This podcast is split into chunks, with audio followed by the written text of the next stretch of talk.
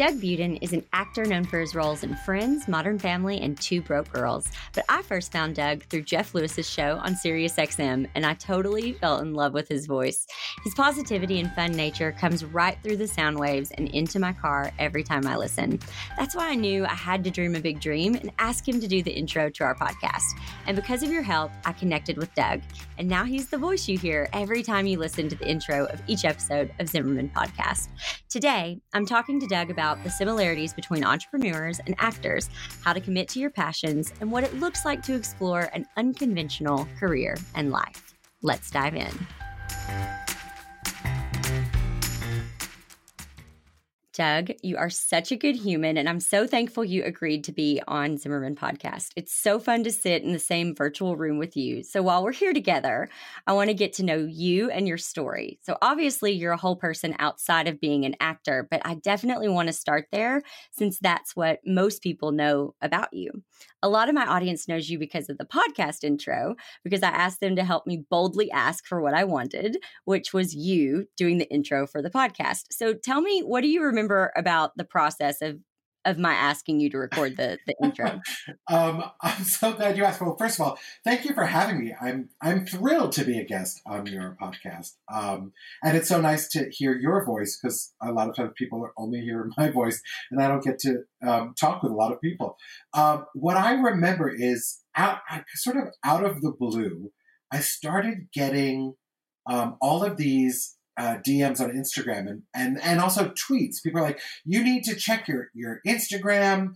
Um, and then people were sending screenshots of this lovely looking gal, and it said something like, "Help me get Doug Budin." And I, at first I thought, oh, isn't that funny? There's somebody else named Doug Budin. You know, like there's that sourdough bread maker in Santa Mon- in um, San Francisco. And I was like, people always send me pictures. I'm like, yeah, yeah, it's a similar spelling.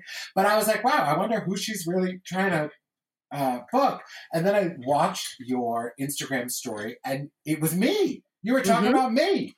Mm-hmm. And there were all these people, and, and you were very crafty because you're like, everybody who hears this message, reach out to Doug and get him so I thought, oh, this I got I got to do something. So if I remember correctly, I I think I just DM'd you directly, and I was like, hey, here I am, and you did, and that was it. You were so kind, and then you did it, and it was amazing, and you were just incredible. But oh, yeah, I did. I, I, I did the whole thing. I know you did the whole you got the booth, you were so professional, you sent me pictures. It was awesome. I loved it. But it was it was great. I had heard you on um on Sirius XM. You were a guest on Jeff Lewis Live, which now you're like a regular co-host on there. I like to I, I say I'm irregularly regular. There you go. I like it. I like it. But the first time I heard you, I just thought this man's voice, like I just want to listen to him all day. First of all, just the tone of your voice is incredible because I am loud and obnoxious and I have this southern drawl and I just hate hearing myself. And I thought, he's just so pleasant to listen to. Like I could just listen to him all day. And then you start telling stories and they're fascinating. Like they're just incredible. And I thought, I like want to be friends with this guy. He's incredible. So anyway. You're making me um, blush. Yes. No, well, it's the truth. It's the truth. So I let's dive in a little bit. I really want to know, but also just a side note for the listeners.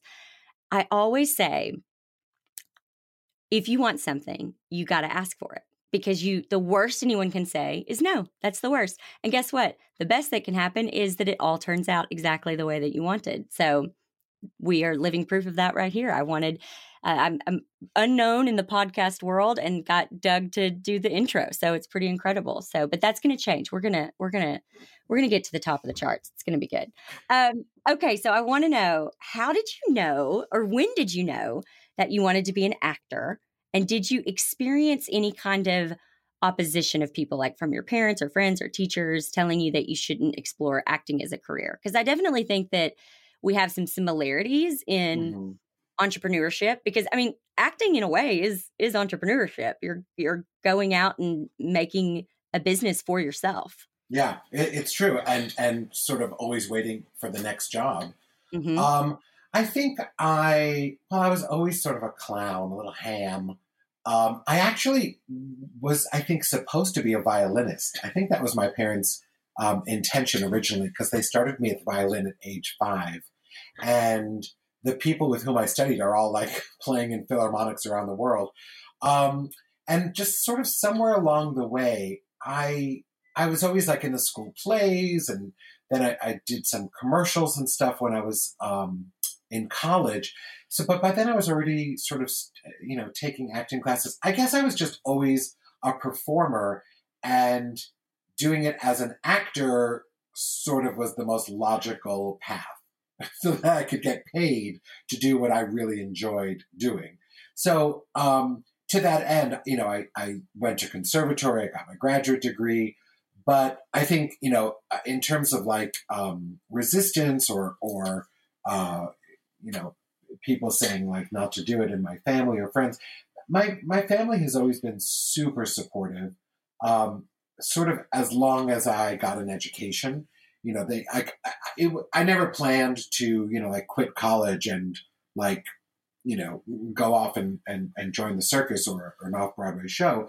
Um, but I also was not given that opportunity. So now, now that I say that, I wonder, like, if I had booked a show, would I have left school? But the, the most important thing for my family was that I continued my education.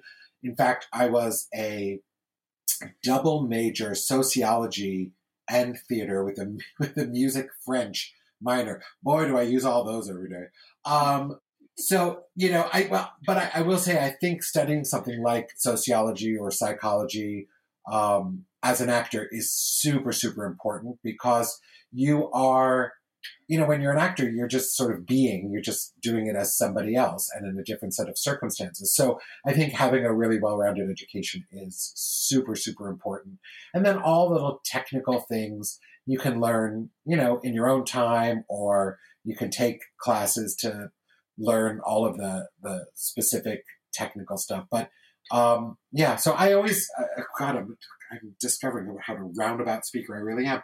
So I think I I was always going to be a performer. At some point, it shifted to okay, well, a performer is going to be an actor, and then I just stayed in school and then went to acting school to do that, and that kept me in the good graces of my family, who has been super supportive and and very, very, very lucky that my parents were able to help me. Like when I was in grad school, um, you know, I had a job, but it, it didn't cover my New York City rent and my tuition. So, you know, my family really helped me out. And they covered my tuition and and you know a lot of stuff that helped me make it through. Sure.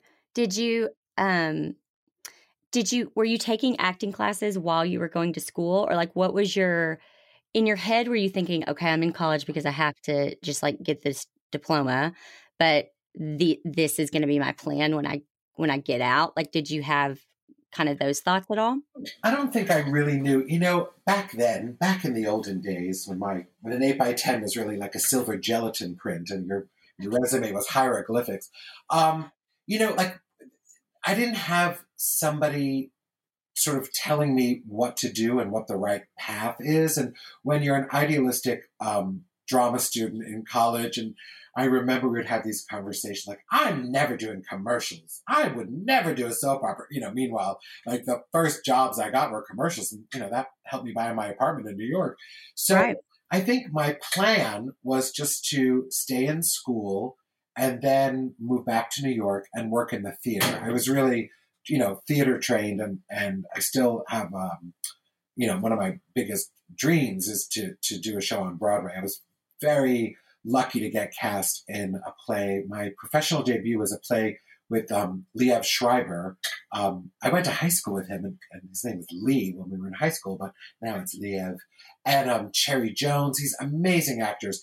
You know, we did that eight show week that you have to do in the professional theater and sort of get that routine. And and and the the best training is to do a play because you have an audience and whether whether you're happy sad sick or elated you know at 8 p.m you have to put on a show and you have an audience that has paid money who has never seen you or this play before and they have they deserve the best performance you can give. And so that is i think the best training. It's better than any anything you'll learn you know in school. Um, but th- that was my goal was to just stay in school and then sort of transition in New York to a grad program and get into the theater. As it turns out, I think over the summer between sophomore and junior year, I had my first headshots taken, like you know, as a as a grown up kid, and um, I sent them out, and I I booked a TV job uh, that summer, and I had to go audition for a brand new play that was going to be on Broadway called Six Degrees of Separation. That's what year it was. So I auditioned for it. I didn't get it. I had a callback, but I didn't book it. But I did go back to college, I think junior year, like getting into the union, the Screen Actors Guild, um, and then it just made it a little bit easier, you know, the next year to in the off time to get back to work. And I think it's I think it's interesting because you were actually in you were in New York. So because what what what year are we in at this point when you're like in college or graduating college? What I was in college 87 to 91. I graduated college 91. So I think it was like 89 or 90 that I started working professionally in gotcha. the theater and television.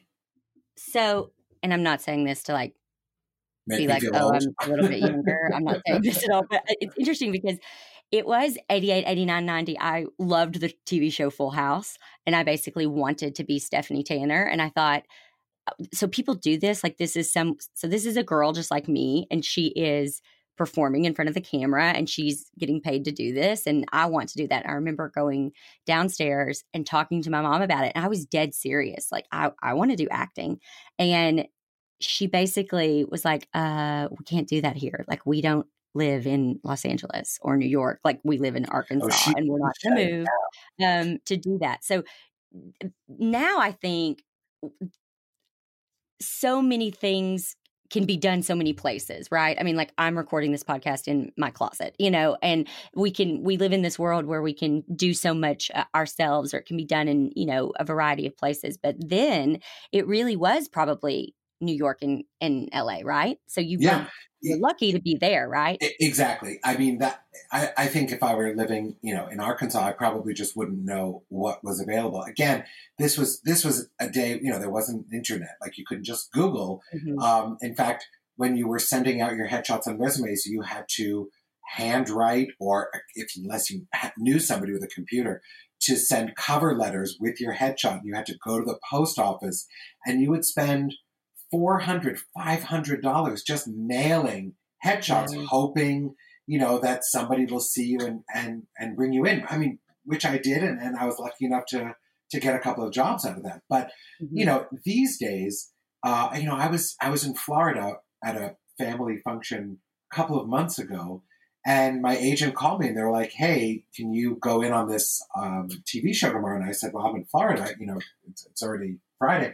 And they, she called me back. She's like okay you could just self-tape. And it's like you just these days you can self-tape and submit your audition online. It, their their possibilities are, are incredible. That said it also opens up the door to a lot more competition because now everybody can submit you know for a job Right. or people everywhere. So you know there's there's good and bad. But yeah it's just sort of easier to create content these days um, and then hopefully it sort of triggers what you're looking for than it was Right. back when i was starting So, speaking of that, so I hear all the time from my students and my listeners that the industry is oversaturated.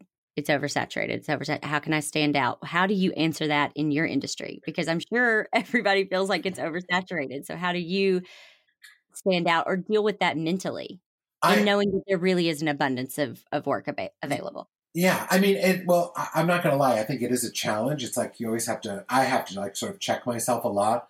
Um, otherwise, you would just, I would just live in despair. I mean, the the sort of the truth or the fact is that, um, you know, everybody here is trying to have the same career, and um, there's a lot of people who could do these jobs, but the other half of that is I'm the only person who could do me. So you know when when i finally learned to stop trying to do what the other people were doing or like how would so and so play this role uh, then i'm just doing a version of somebody else so Right. i think what i try to do is think about what is truest to me because that is something that nobody else has and you sort of just have to have the faith that you know, it may not be today, it may not be tomorrow, but at some point, the it'll intersect you doing you over and over again, and the person who needs that version of you will intersect. Instead of just always trying to change to fit the you know the shoe that you think is going to be the right one. Because you could be wrong. And the, and the other thing is is that you could think oh this is what they're looking for. That's what mm-hmm. i'm going to give them but the truth is it, they may not know what they're really looking for is you you know i did a, a pilot uh, years ago where the role was written for an asian woman and i read the script and i called my agent i said I, I need this is me and she was like, Yeah, they're looking for an Asian woman. I said, Well, I'm not going to go in as an Asian woman, but I have a take that I know I, I, I can tell this is what they want. And I, I mean, I was very lucky that they were willing to see me, but they did let me come in. And I think the character's name was Allison Chong, in fact. Um, and I booked it. And the director said, You know, I, I, I, don't even remember why you were there. I, and I said, oh, I talked them into let, letting me be seen. Mm-hmm. But he said, the second I saw you, I was like, oh, that's the role. And so that's the thing. It's like you just have to do you and know that it'll work out. I also, I also say, and this is for me really important, is like I try not to worry myself with, with what everybody else is doing. I never, or at least I try not to talk badly about people. It's like, I, why put energy to negative aspects of other people, if you can sort of promote yourself and if you do the best version of you, then that's what people are going to talk about. You know, if you talk bad about somebody else, then people are just saying, oh, that person, I've heard bad things about that person. And it sort of makes you look bad as well, as opposed to sort of just promoting yourself and the positive attributes. And, you know, it'll, it'll land.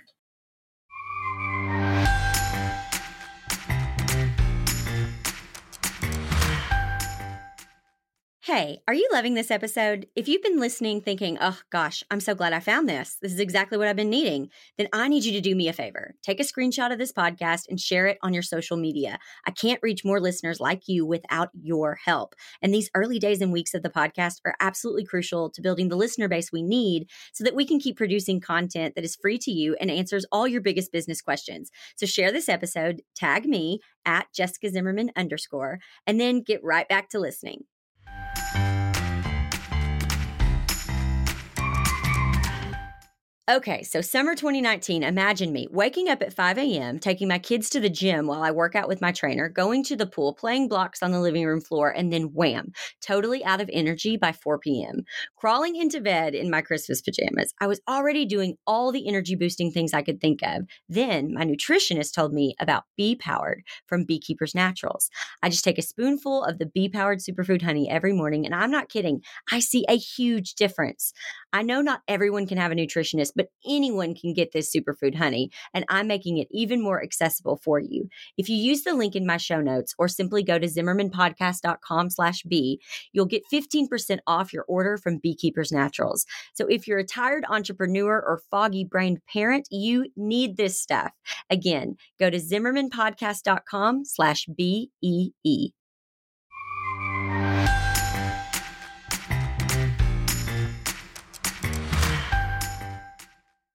I think it's so interesting what you were saying just about um, not looking at what everyone else is doing. I'm so big on that, like not even following people in your industry on social media and everything, just staying in your lane and doing your own thing and what you put out there you get back and and it's just it does it takes too much time and energy to to be watching what other people are doing because then you can't help but either compare or right. try to try to imitate it or you know those things so i think that's really really great advice yeah and then it's like if you're imitating you're doing you're doing like your version of somebody else's work which is always going to be like oh that's another version of what i've seen and people can and, see right through that they can yeah, see right through that ex- and so exactly it's just better to be authentic and i think too like I love that story about how you took that role, even though it was for an Asian woman. But it's like you went with your gut on that, and you boldly yeah. asked to be seen, and there you are, you got it. So you know, like Estelle Getty, you know, when she was um, in the Golden Girls, she was turned down originally because they said she was too young, you know, and she went back in mm-hmm. costume and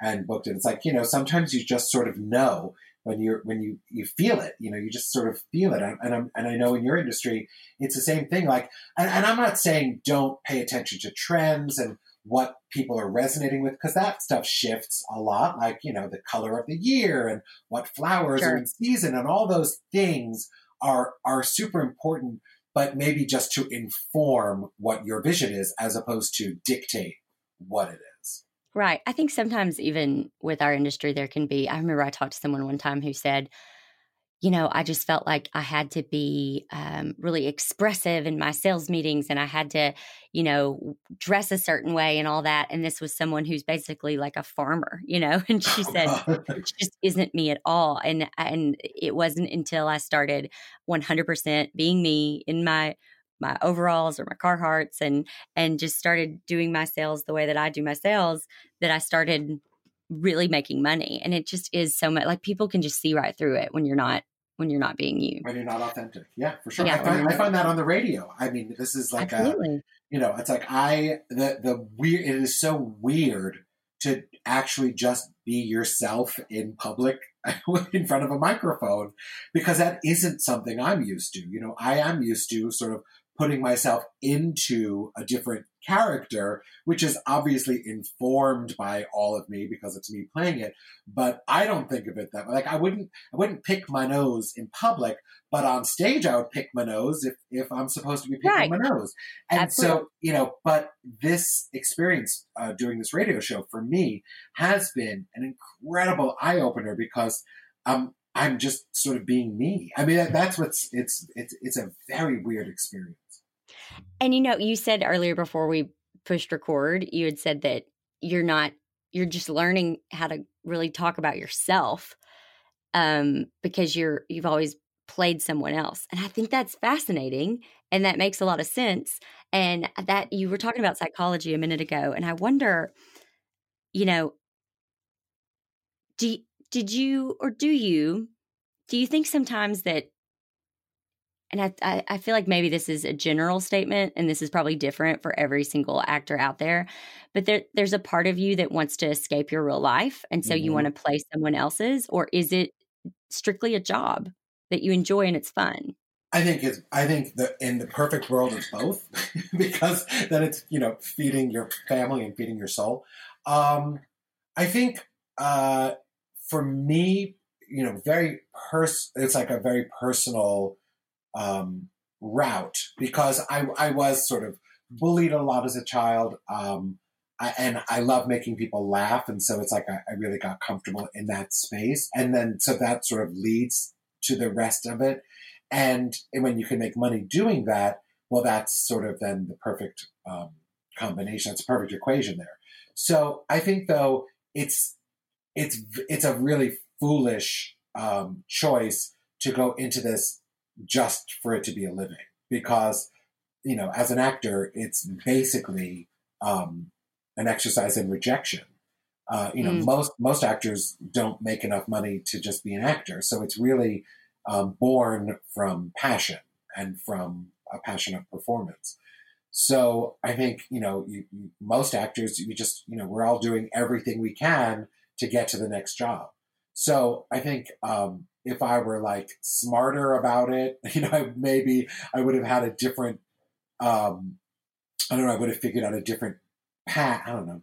No, no, right. I like what I'm doing. But I was just thinking, I was, I was, at what I was thinking about was like, um, when you do a sitcom, they have these warm up people um, you know, in the audience, mm-hmm. like you know, Ellen and all those shows. Yeah. And those guys make a ton of money, but I think most of them are actually comedians, not actors. So, because mm-hmm. sometimes I'm trying to think like, well, where else can I plug myself in as an actor? You know, I could be a tour guide at some historic home and just you know perform right. the tour. But because um, you you do have to make a living in this world. You know, and when yeah. you're a kid, it's very easy, as I was saying earlier, it's very easy to be so idealistic and and and highfalutin. But you know, when you got when you have to pay rent, you got to pay the rent. Right. So how do you how do you stay consistent in your work? Because I think eh, you know, in our industry, in your industry, in any kind of entrepreneur's business, you you need to get paid. you have bills to right. pay. And so how do you stay consistent with your work. And then, two, you also, on top of that, are having to do things like I always think about, you know, the corporate life, which I would never want in a million years, but one of the pluses to it is you can just get your 401k taken out of your paycheck. You can just, you know what I mean? Like it's, right. it's, your planning isn't for your, for your retirement, for your future isn't quite as you can do a check mark and do it. Whereas for me to set up my retirement, it was several meetings and da da da, you know. And so you're having to think about those things as well as just try to stay consistent with your work and pay the bills. Right. So, so what I do, I mean, I've had so many sort of um, you know day jobs around in my life, you know, and I've I've done a lot of consulting. I I really um, learned a lot about marketing and specifically gay marketing. And for a while, when I first moved to LA, and I, I there was this um, gay lesbian film festival called Outfest, and I, I couldn't afford to buy a, t- a ticket. It was like seventeen hundred dollars. Uh, so I thought, you know what? Let me volunteer. So I started volunteering for Outfest, and it was sponsored by Absolut Vodka. And Absolut Vodka, as a gay person, I can tell you, you know, Absolut is has always been very, very out there in terms of its support of gays and lesbians. And so in my volunteer work, I ended up meeting, I, I was like in the party committee or something. And um, I ended up meeting the, the team that handled all the activation for Absolut. And so then they called me and I, and I, I was volunteering, but then they called me just about three weeks later. They said, Hey, we have another event in LA. Do you want to work that for us? And I was given a day rate and it was a really good rate. So then I did another one. Then I did a few more, and I ended up working, you know, as a consultant for this gay and lesbian marketing agency, working on the Absolut Vodka account, which led to the, me working on the first five seasons of RuPaul's Drag Race. And so it became like a great job that allowed flexibility to continue to work as an actor. And that, uh, in, in, as an actor, the biggest challenge is finding something that's flexible because you can get an audition, the, you know, the day of. I, I, when I did Two Broke Girls, I got that audition at 10 o'clock in the morning for 2 p.m. that day because wow. they had hired, I think it was, I don't know if it was Nathan Lane, it was somebody who dropped out of the role and, and so they had to recast on the fly. Um, and so if I were sitting in an office, I never would have been able to go to that, you know, job.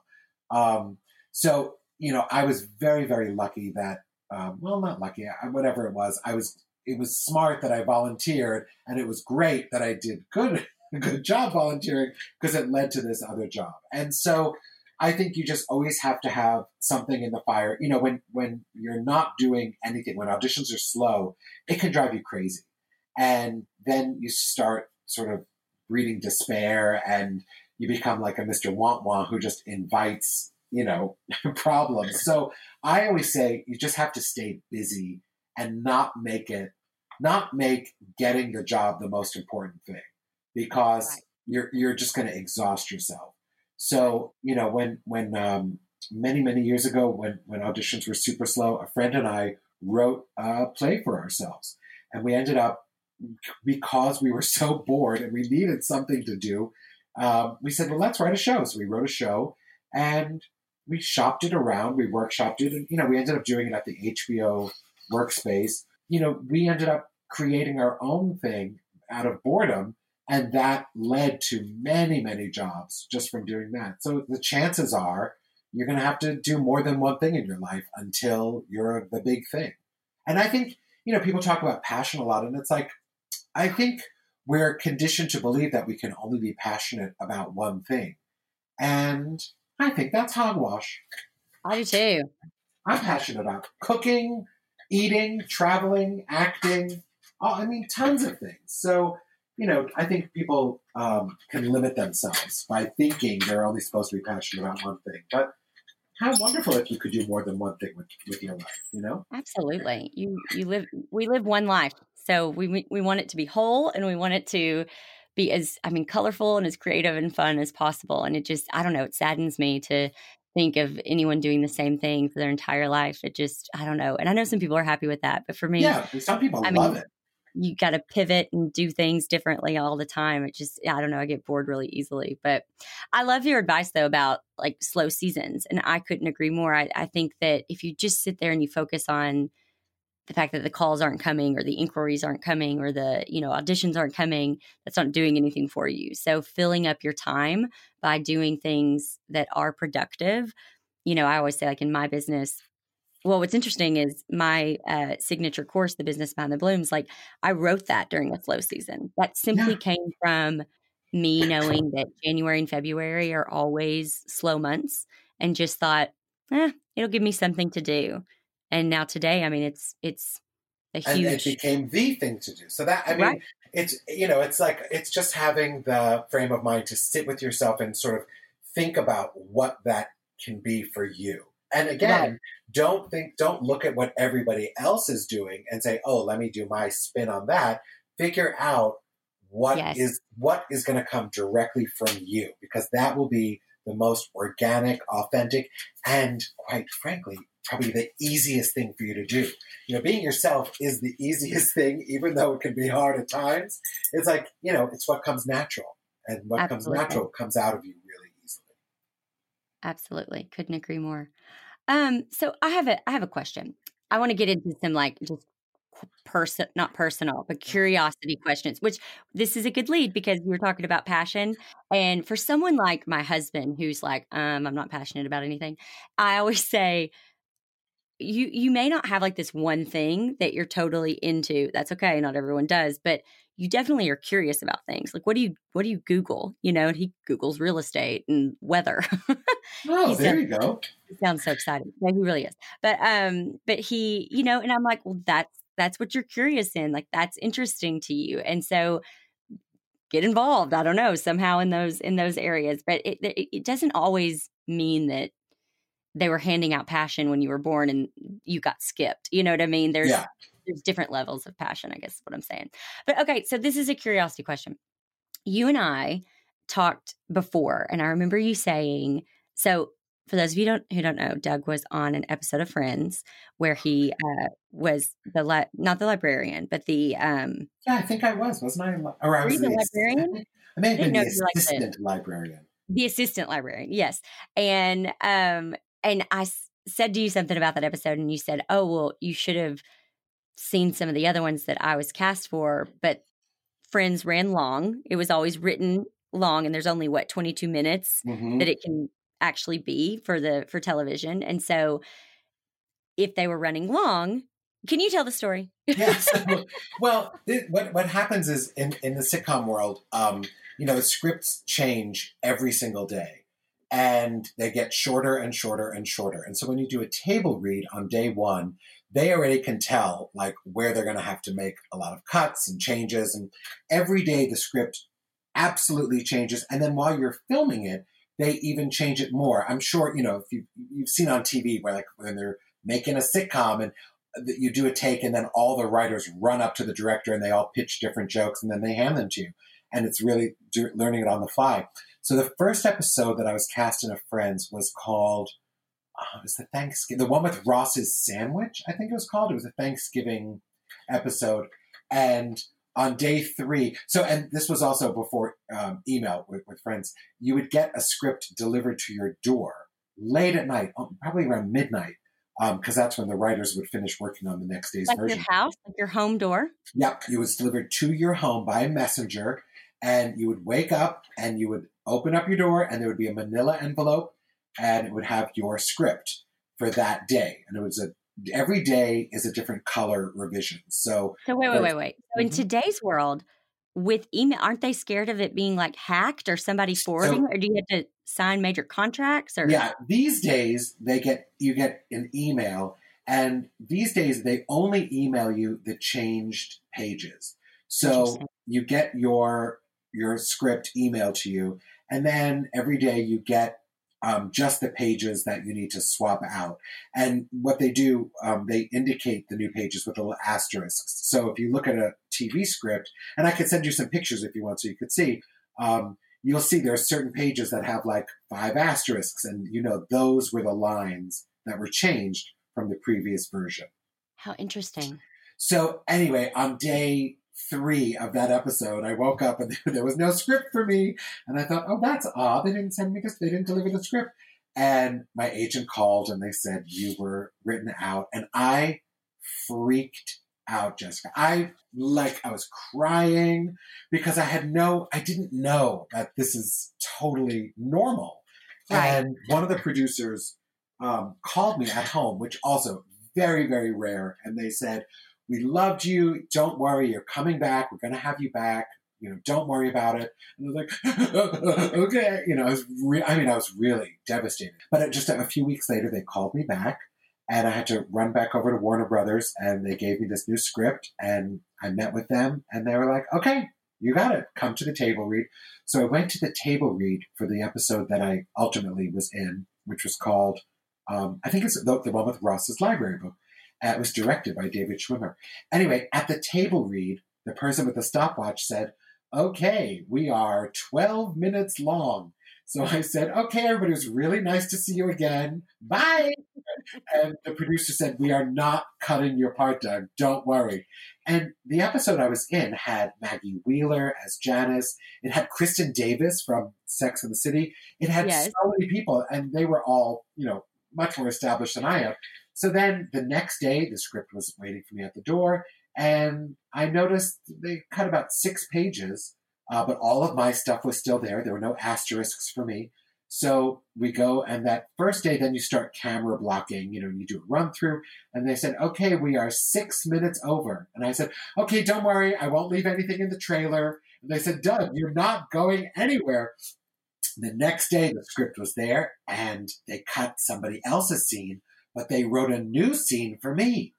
And they said, "Okay, we're three minutes over," and I just kept my mouth shut. And Uh-huh. then on tape day, all my stuff was still there. Um, in fact, there was a scene that I did that was cut because the censors cut it. But um, in the tag, uh, they had me coming from the the stack of books where I had just had sex with somebody, and I was tucking in my pants. But apparently, I was tucking in my pants in too sexual and salacious a way, so they had to cut. The censor said, "Not going to happen." Um, I have a feeling these days it would air, but back then uh, it was it was too far. But yeah, I mean that's just it's one of those things. It's you you, you even when you book the job, you're you're you never know how long you're going to be there. Well, that's my question because uh, with such a like I don't know, I'm so big on being paid for your time. I always say like that's the one thing that, you know, QuickBooks doesn't have a column for is your time.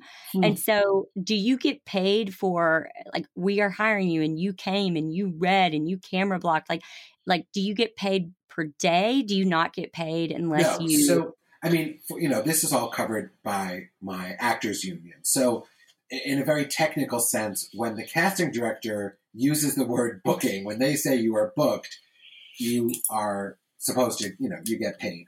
Um, because you could you would potentially say no to other things because Exactly. you said yes. yes. Yeah. what it does mean in the long term, it means you wouldn't be eligible for residuals.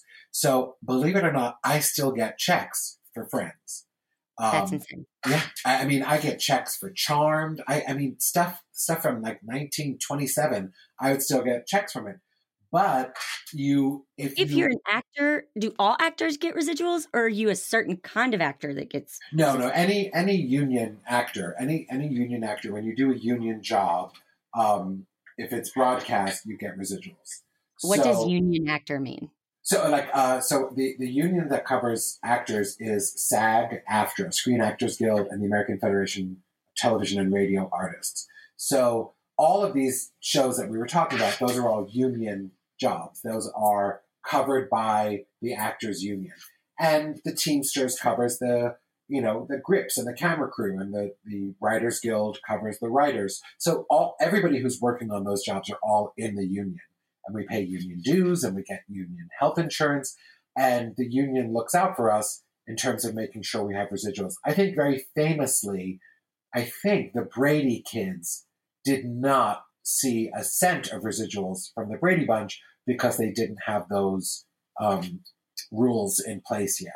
But now everything is covered when it's a union job. So anything you see on tv um, all those actors all those guest actors still get residuals. Now, it is not anywhere near what you make to do the job. So you get, you know, one nice payday when you do the job, and then it just it diminishes over time to you know cents on the dollar. I literally have received checks for one penny, where it Mm. costs it costs more for them to mail me the check than it Mhm. does you know for the check. But what you know, I still deposit it. Right. Do do so do you have like for example, in in my industry, I have like a minimum. You know, like I'm not going to do a wedding unless it's at this price. Like it's just not worth my time. So do you kind of do the same thing? Are you like does like your agent know this is my minimum or do you get to say this is how much I want to be paid for this? Like do you negotiate? How does all that work? Yeah, so the way it works is there are certain minimums that the unions require. So there are different kinds of contracts. There's a co-star, there's a guest star, there's a top of show guest star, a one day guest star, and each of those has like a corresponding set of minimum dollars. Um, Okay, wait, and- pause. This union. So are you um do you pay them like monthly dues or do they get a percentage of what you make? Both. So I no, I, I have to pay. Uh, we pay dues uh, every year, and then depending on what our earnings are, our dues change. So they, it's like you know, they know how much money you make, and so you have to. Um, when when you get it. your your renewal, it's like I don't know two percent or whatever it is of what you made that previous year sets what your dues are going to be.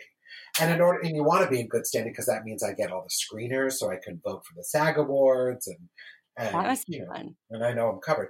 But then on top of that, uh, a lot of actors then do have a minimum that may be um, above. It would be called above scale, right? So like if the scale for the job, meaning the, the minimum union requirement, maybe the scale for the job is twenty five hundred a day.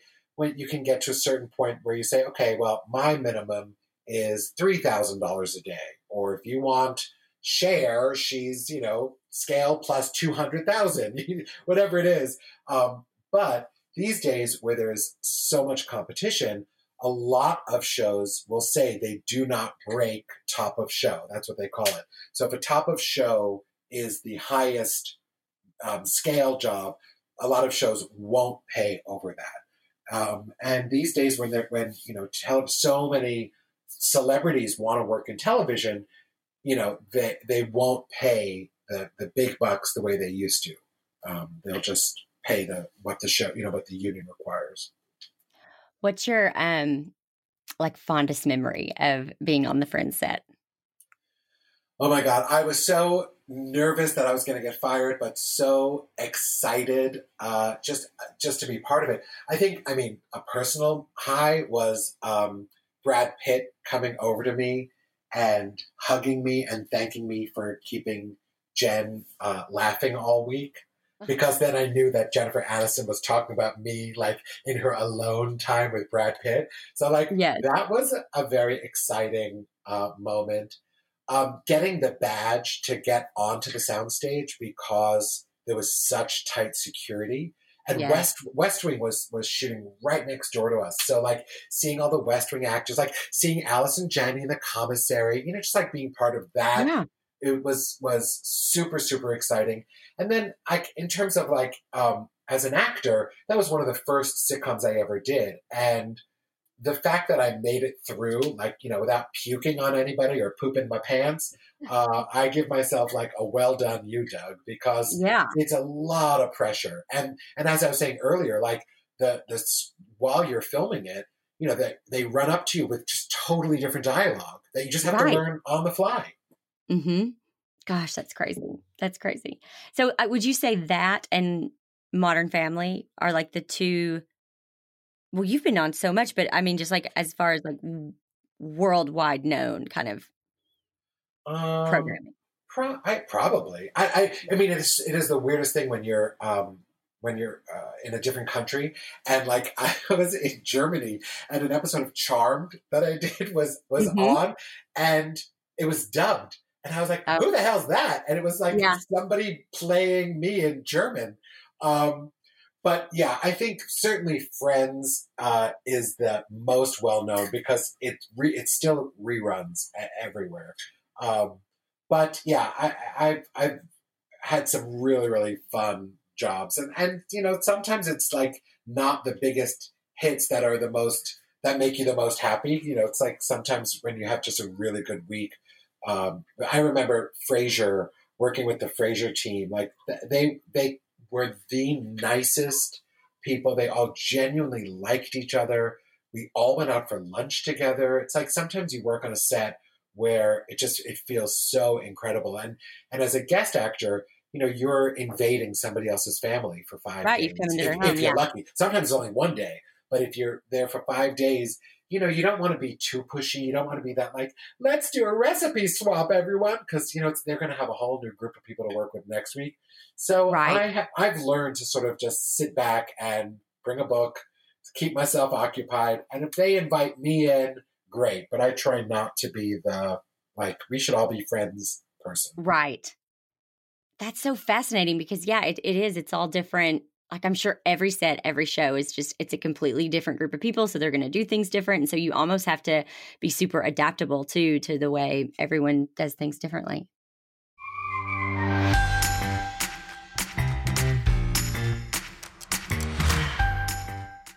In show business, you have agents and casting directors to connect the right actors to the right roles. In the business world, we have Pinterest. Pinterest is my favorite tool for connecting to my ideal clients, especially in the wedding world. Here's the thing brides everywhere are already using Pinterest to collect inspiration for their weddings. Wouldn't it be great if, while they're creating boards, they could be connecting with their dream vendors? What if that vendor was you? When I first started my business, I relied on magazines and bridal fairs for marketing. I don't think I got even one bride that way. Now, almost 100% of my wedding marketing is done through Pinterest. I get inquiries from clients all around the world and in my own backyard every month from Pinterest. If you want to learn how Pinterest can transform your marketing strategy, check out my free training at zimmermanpodcast.com slash Pinterest. That's zimmermanpodcast.com slash Pinterest.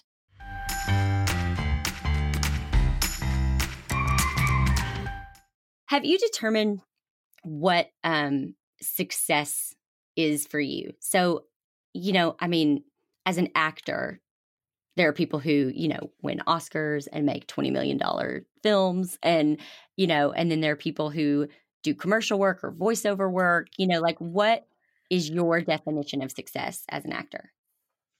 Um, well, I set a really low bar for myself, I think. That's okay.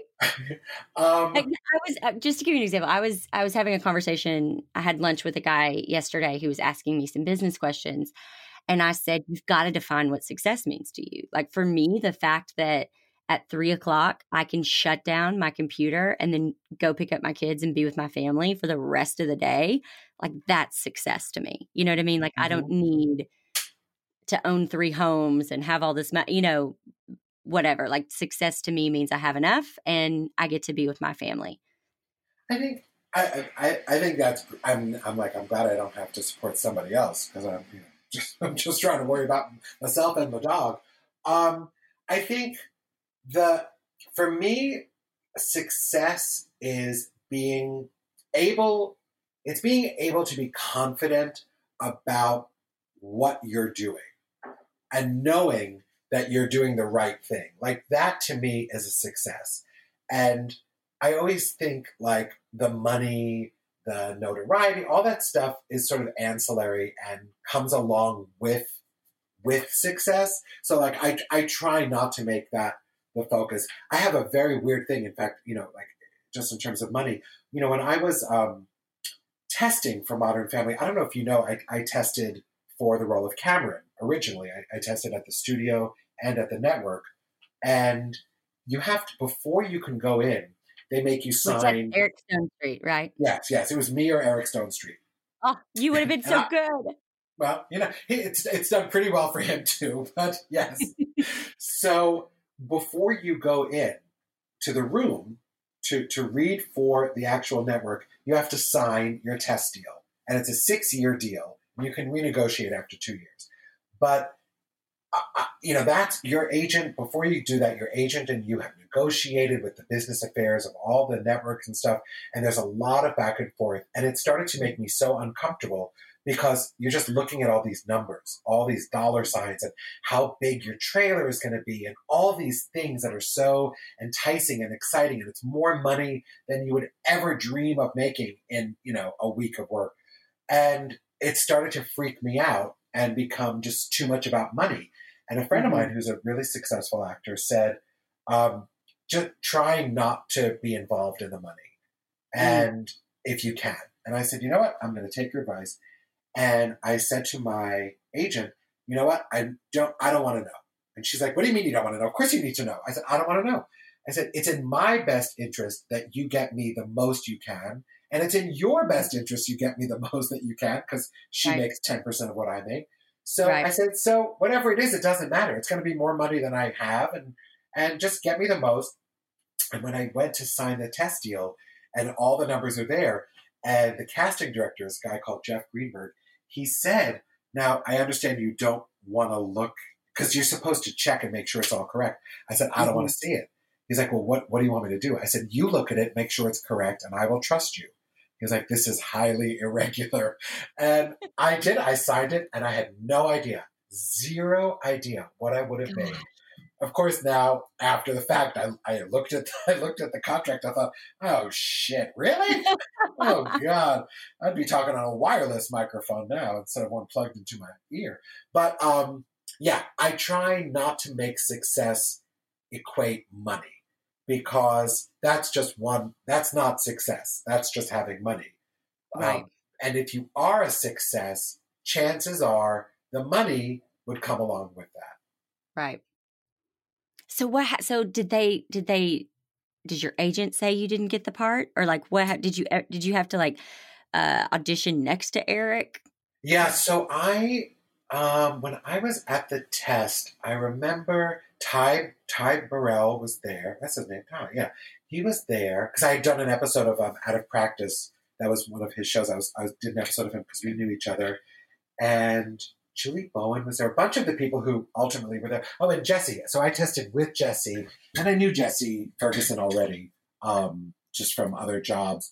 He and I went in together, and then I went in with somebody else, um, and then it wasn't Eric. It was a different guy who was there and they had him go in uh, with Jesse and him go in with this other guy, and then typically they have up to five days. Oh, they have I think two days to let you know if you didn't get it. Otherwise, you're sort of on hold for five days.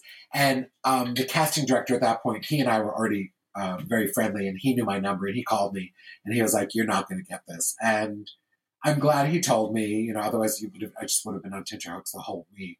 But uh, it's it's it's very common. And then I went like two weeks later. I tested for a different show for NBC called I hundred questions for Charlotte Payne. I think that's what it was called. It, it only lasted a few episodes on air, but I tested for that one, uh, and I didn't get that one either. So I ate a lot of ice cream that month but it is, it, you're so right. Like it's a it's a training in picking yourself back up and going again. Yeah, because you know, because ch- chances are you're not going to book it, and eventually right. you'll book it. And eventually you will. You Do have you to know that it's not personal. It's really right. it, it really isn't personal. They they want they want everybody who comes in the room to do great and be the one, but mm-hmm. there can only be one. There can only be one. Do you think people close to you understand your work? Like no. Yeah. no. Yeah. I mean, in LA, um, you know, this is sort of an industry led town and, and people most people I know here in LA are somehow related to the entertainment industry, and so they get it. Certainly, the widow Budin, my mother, is clueless. Every time, I don't even tell her when I book a job anymore, uh, because I say like I used to say like, "Oh, hey mom, I, I booked an episode of whatever it is." oh, for a series regular? And I say, right. no, no, mom, just just one episode. Oh, well, that right. would be nice for that week. You know, Isn't like, that, moms just have a way of doing that. But I did several speaking engagements this year, and my mom was like, "So I don't." So they they fly you out there? Like what? They pay you? Like what do you talk about? right. People are, people are paying to hear yeah. you. Yeah. No, what are you doing out there? I'm speaking mom. I'm getting paid for a speaking engagement. Huh. well, hmm, okay. You know, it's just, like, if you say so, no one, it's almost like they doubt that it's even happening. Yeah, you know, no one understands what I do. No one understands. Like, I'm almost a little relieved that this podcast is now out because I'm just going to tell people I'm a podcaster, like every other human being on the planet, and because it's too complicated to be like, well. Wedding planning turned online educator. It's just people are like, "What is it's that even?" Much, yeah, it's too much. They don't even believe like it's a real thing. So, goodness. Okay, so what's something that is like a core part of your identity that the outside world might not know about you besides that you love salt? oh, I do so love salt. I um, also love salt. Do you love salt? Mm-hmm. Fleur de sel. Fleur de sel. Oh, it's a, that's a beautiful finishing salt. Himalayan. Mm-hmm. Now, I don't uh, I don't have a lot of salts. I have a few, but I, um, when I come to California, I mean, I want like a whole lesson. I want to come Let's over for like, salt chopping. I would love it. Let's go do it. Like, I, do, you have a, do you have a truffle salt? You need a truffle salt because it makes scrambled eggs sing. Truffle oh salt, oh and also want to baked potato. Salt. That would be unbelievable. I'm going to get some. I'm going to yeah. get some. That would be incredible. So, like, um, what's something that we don't know about you? Oh God, I. Uh, I mean, I will say, uh, like, I talk about how I don't lie, how, like, mm-hmm. I, I really, and that is, I think people think it's a joke, but it is, it is so important to me. Um, and I and I do think it's because I went to Quaker schooling, you know, as a kid, and you know we had an honor code, and my friend Tom Seller had to turn himself in. He failed himself at self-paced jogging, and I turned myself in for accidentally cheating on a French exam. And it's like having that honor code is so important to me. And so it's not like a gag. I really, I am a terrible, terrible liar. I just, I am the worst. People can always tell when I'm lying. I think that it's just like even just talking to you or hearing you on the radio, you just I think that's one of the reasons I was um like attracted to your energy is you can just tell that you're you're honest and trustworthy and authentic. And I think most of the time, like we talked about earlier, you can just you can you can read that on someone and you can definitely read when they're when they're not being that for sure. yeah. And i think listen I, I, think it's okay to be diplomatic. I'm not like if someone's like does this make me look fat? I'm i'm yeah. not like a liar liar whatever that movie was where i just have to tell exactly what i'm thinking. I think diplomacy is is appropriate but I'm, i can't like i have a really hard time with dishonesty. And and yeah i think you can it's interesting if yeah i guess you could hear it in people's voices um, Absolutely. because I get all like splotchy and I start my eyes start darting all over the place and I hem right. and haw and I'm gonna I'm gonna I'm gonna. But yeah, I think I guess you could probably hear it.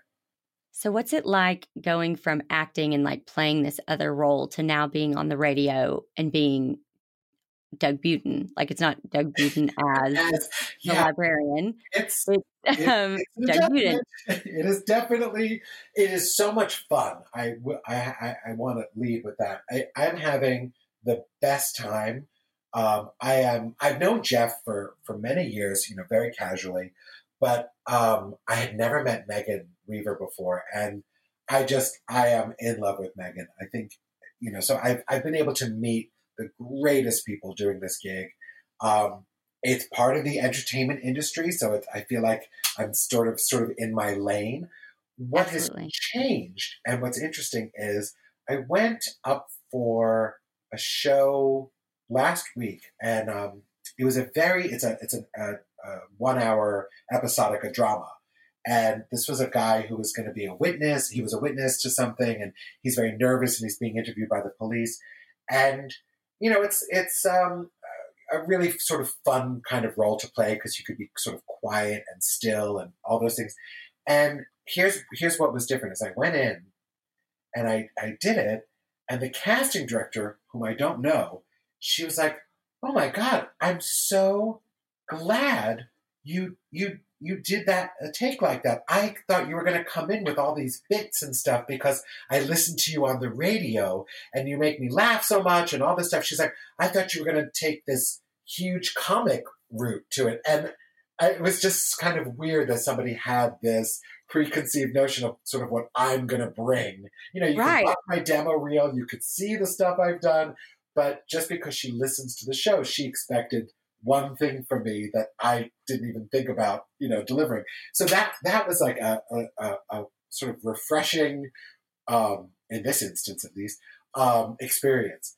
But I mean, you know, it's it's still just me and, and uh, Jeff is the Jeff is the one. Like when we're out, everybody recognizes Jeff for sure. How interesting. So, a couple years ago, I had to get my life together and start exercising again. And so, you did, didn't you have an exercise Mm-hmm. I had my first uh, trainer session on Monday. I still can't How lift my hand it- over my head. Oh my I- gosh. I was gonna say, How did it go? Were you like, I do not want to do this. I do not want to do this and No, hated it was- every it? was such a generous gift from Jeff. Tr- truly, um, I know that it, for him this is great because it just provides some more fodder to talk about on the radio. But um, I thought, well, you know what? I'm going to benefit from this, so let me just jump on board. I uh, had never been to the James on purpose. I did go once. Oh, I, I, yeah, I call it the James, not the gym. Um, I'm a little more. and um, so I went to the James once to get my parking validated. Uh, and that was it. So this was um, a private James, and this was very fancy. It was so fancy, in fact, that when you walk in, they said, "Oh, you can just leave your phone and your wallet here." And it was like just like a, a drawer at the front desk. I was like, "What?" And they said, "Oh, it's secure." And I opened it up, and ev- like everybody just randomly throws in their phones and their wallets. Like I could, there were some rich, famous people in this gym. I could have gone. Right. I could have gone through people's wallets. But um, then I met the trainer, and you know he has like one of those bodies. He's like Mhm. magnificent body. He showed me all the how to use all the torture machines, and he like first he does it, and it looks you know Right. amazing, and then he takes out the pin so there's no weight, and then I have to do it, and I'm like oh no. Um, and then I I was like, well, that was really fun, and I'm I'm gonna come I'm to go back on Friday, and I felt great when I left. However, here we are, two days later. I cannot muster the energy to hold the steering wheel of my car. I Right. can't lift my arms. You're a little sore. But it's just, it's just oh, Yeah. sore. You're not hurt. You're just sore. You can Yeah. you can you can work through it. But they, but it's like it, it almost is so interesting what it does to your brain. Like Mm. you can get done working out and you can go look in a mirror, and even though you may not have lost a single inch, you're like, I look I look better. Like I don't know, just something to your brain where you just you feel better, you feel more confident. I think that's really cool. I'll, I'll check back in after a few more sessions. Okay, that sounds good. Okay, so here's my final question. Are you ready? Okay, go. Okay, good. So if you had Oprah's money, billions of dollars, and you had to spend it on something for yourself, like something totally selfish, what would you spend it on? One thing One thing. I mean, the, the first thing that came to my mind was I love um, crisp sheets. And I, I once said something like, if I could afford it, I would sleep on a set of new sheets every single day. And then we could donate the sheets to hospitals or whatever. Because I would only want to sleep on them one day. But I, but I also love brand new underwear. Yes. So These I are mean, these are great answers. It's Oh, about the comfort. Yes, Okay. this is so, I would have never guessed this in a billion years. The and the other the only other thing that I that I thought about was like, oh, I want to have the kind of money where I could have the florist deliver, you know, like they service your your apartment or your house. I need like one arrangement for the entryway, and then Mhm, maybe like a low hydrangea arrangement for the dining table. So like those rich people who have like different arrangements in every room, and they get changed out every week. Yes. But I've given you I've given you more than one thing. No, I love it though. I love it. That's so good. It's so good.